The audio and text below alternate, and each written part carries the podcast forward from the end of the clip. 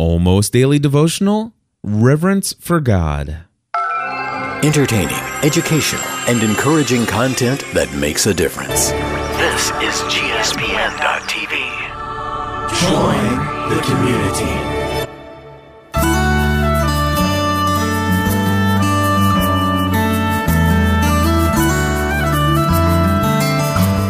Hello, everybody, and welcome back to another episode of the Almost Daily Devotional. My name is Cliff Ravenscraft, and today we're going to talk about giving reverence to God.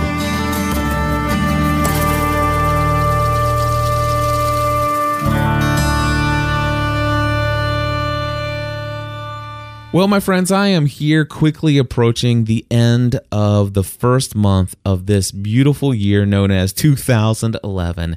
And wow, what a great start to the year this has been.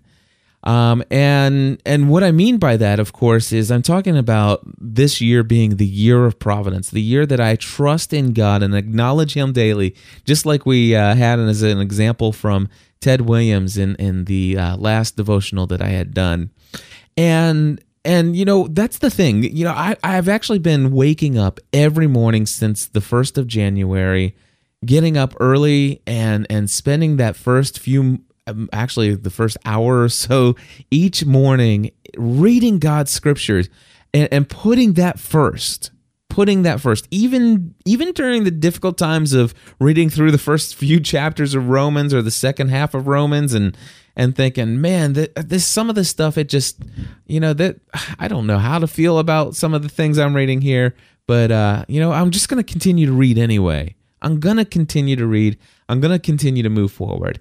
And what's happened is over the course of a couple weeks I started to notice my stress levels reducing. I started to notice a little bit greater perspective and I started to see all areas of my life improve. I'm talking about, you know, my the area of being a husband, my relationship with my wife, my kids and my relationship with them and their attitudes and and I'm seeing a much different uh, approach to my work and my business and I'm see- I'm getting a greater sense of clarity on a daily basis of the things that I should be focused on and the things I shouldn't be focused on. And and answering emails is so much easier because I know what what I should bother with and what I shouldn't bother with. And and I believe all of that is coming because I have spent the time with God in the morning, seeking him first, and I and I have a sense of the things that he's calling me to do. It's almost as though I'm going to like a, a, a the morning business meeting to talk about the agenda for the day. And and you know i don't audibly hear god tell me what to do and stuff like that but man i do feel inspired and i feel led and i feel guided and i had not felt this way in quite some time and there's no doubt in my mind that it has been this daily practice of getting up putting god first above anything else and in fact i would say that i actually have come to have a great sense of reverence for towards God.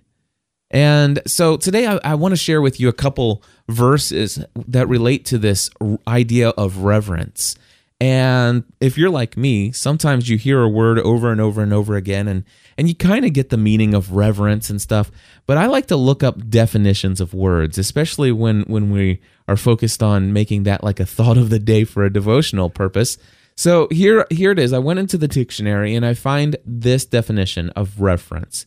Reverence, not reference. God does well, I guess God does ask us to give a reference to people, but uh anyway, no, we we're talking about reverence. A feeling of profound awe and respect and often love, or also known as veneration. All right, so we will we'll toss veneration over to the side just a little bit because it's, it's a little bit more of a clinical term in my mind. Um, you know, I, I, know a lot of Catholics obviously will will will key right into veneration, but uh, it's not a word that's in my everyday vocabulary. But man, these other words clearly communicate what veneration is and and what reverence for God is. Listen to this. It's a feeling of profound awe. You know, it's like God, wow, you are amazing. and and that's that's my focus this year i want to see god for who he is in this world so many times i can you know i found myself um you know just waking up late getting started getting started trying to make it through the entire day in my own strength and my own power you know working sometimes 14 hours a day and I still at the end of the day feel like I'm overwhelmed and I do it all again the next day and the next day and the next day and whenever I think you know and somebody says you know have you you know have you ever considered you know reading God's word daily? I'm like dude when would I have time for that? You know and and and to be honest with you I was not in awe of God during those times you know it, it's like you know God yeah I get that but man, God you don't understand I have you know, and of course I'm not even talking to God, I'm talking to myself, you know, but Cliff, you don't understand. I just you just don't have time for this. You don't have time for that. And and by the way, and then of course we get into the respect for God you know and it's like I, I, was like well you know i i know enough of god's word you know i i've i've read through the bible a couple different times and and i've studied it remember i went to school for ministry and all this other things so i i know what's in there i don't need that it, just a lack of respect for the word of God. I, I, I'll admit it to you that I've just literally had a lack of respect for it. It obviously wasn't a priority of mine. And I oftentimes would say things like, well, you know, I mean, the early Christians, you know, the, the ones who changed the world and formed the church and, and, you know, where countless number of people were being saved in the thousands, you know, those people didn't get up every morning and read the Bible. No, but Acts 242 uh, through 47, we read that they did actually gather together on a regular basis and they devoted themselves to the apostles' teaching. And um, I love that one of my pastors from our church, uh, we had a meeting last night, and uh, uh, he he is talking about you know the fact that you know they did they had, they devoted themselves to the apostles' teaching. These apostles were first hand eyewitnesses of the teachings of Jesus Christ. You know, and and and so what we have is is God gave us His Word written uh, and inspired men to write His Word so that we would have these, you know, as close as possible to this firsthand experience of of what God's teaching is through Jesus Christ, and so that's why we have His Word. And to be honest with you, I just never really respected God's Word. Uh, well, as of late, I I mean, there was a healthy, very healthy respect of it a long, long time ago. You know, maybe even as long as eight, you know, seven, eight, nine, ten years ago, or back in 1996, uh, or even 1991 when I first got saved. Uh, and and or at least, at least first became a Christian and, and acknowledged who God was in my life. But um, you know, the thing is, is is I just have not had a respect for God and His Word. You know, and and and and then the other definite, the word in the definition here is love. To be honest with you, I, I I'll have to share with you that I must admit that I wonder if you could really call you know my my dealings with God love. I mean, yeah, I love the gifts that you give. I love the talent you've given. Yes, I love the fact that I my life is so blessed and my needs are met. Yes, God, I know that I have this, you know, I have salvation through your son Jesus Christ. Yes, I know that you know you're coming to restore the world yes there's i love the hope that i get but i don't i don't i have to admit to you there's a point in time where i did not have that love that kind of love that said wow i desire to spend time with you i desire to have some alone time one-on-one just you and i you know, and, and I don't know about you guys. If you're a husband, you've been married for years and years and you got kids and all this stuff, sometimes I struggle with loving my wife this way. You know, that it's like, you know, hey, you know what? We need to go out on a date. And and hopefully if you're married, you love your wife enough that you want to spend some time with her. And it's been if it's been a while since the two of you have been alone together and had some quality time, you know, just just enjoying one another's company and and and and finding out what's on the heart of that of your spouse, then then by golly, that you know, hopefully you have that love. But I'll be honest with you, I, I for the longest time, you know, making God a part of my daily routine, it's something that yeah I, I i knew that i didn't have to do. I mean with my relationship with my wife i don't have to spend time with her every single day. I can go you know i could go on a a year long business trip that that where i just check in with her you know a couple times a week or something like that or go away for you know a couple weeks or I, you know, which i the thing is though here's the situation if when if i go away i've been the longest i've ever been away from stephanie was two weeks and I'll tell you what, I missed her. I mean, I every minute of the day I thought of her. I wanted to be back home with her. And I'll have to admit to you that that there there the times that I have had that sense of of longingness to to be with God is few and far between. And so I I want to tell you that that for the most part, uh, for the last several years, I had gotten to a place in my journey of faith where I did not have reverence for God. I did not have a profound feeling of his, of awe in his presence. In fact, I oftentimes didn't respect him enough to even to to to to take his command of being in his presence on a regular basis. And and I certainly have not experienced that love that drives me to want to be with him as often as I possibly can.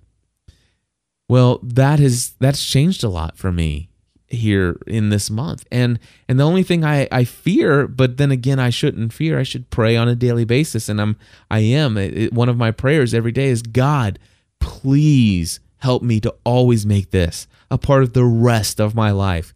To place you first, to seek you above all else, to live the way ac- according to what you lay on my heart, and to trust that if I do that, as you promised through Matthew 6:33 that if I put you above all else, live according to the way that you lay on my heart and that that I can just trust that you will give me everything I need. Do I believe that?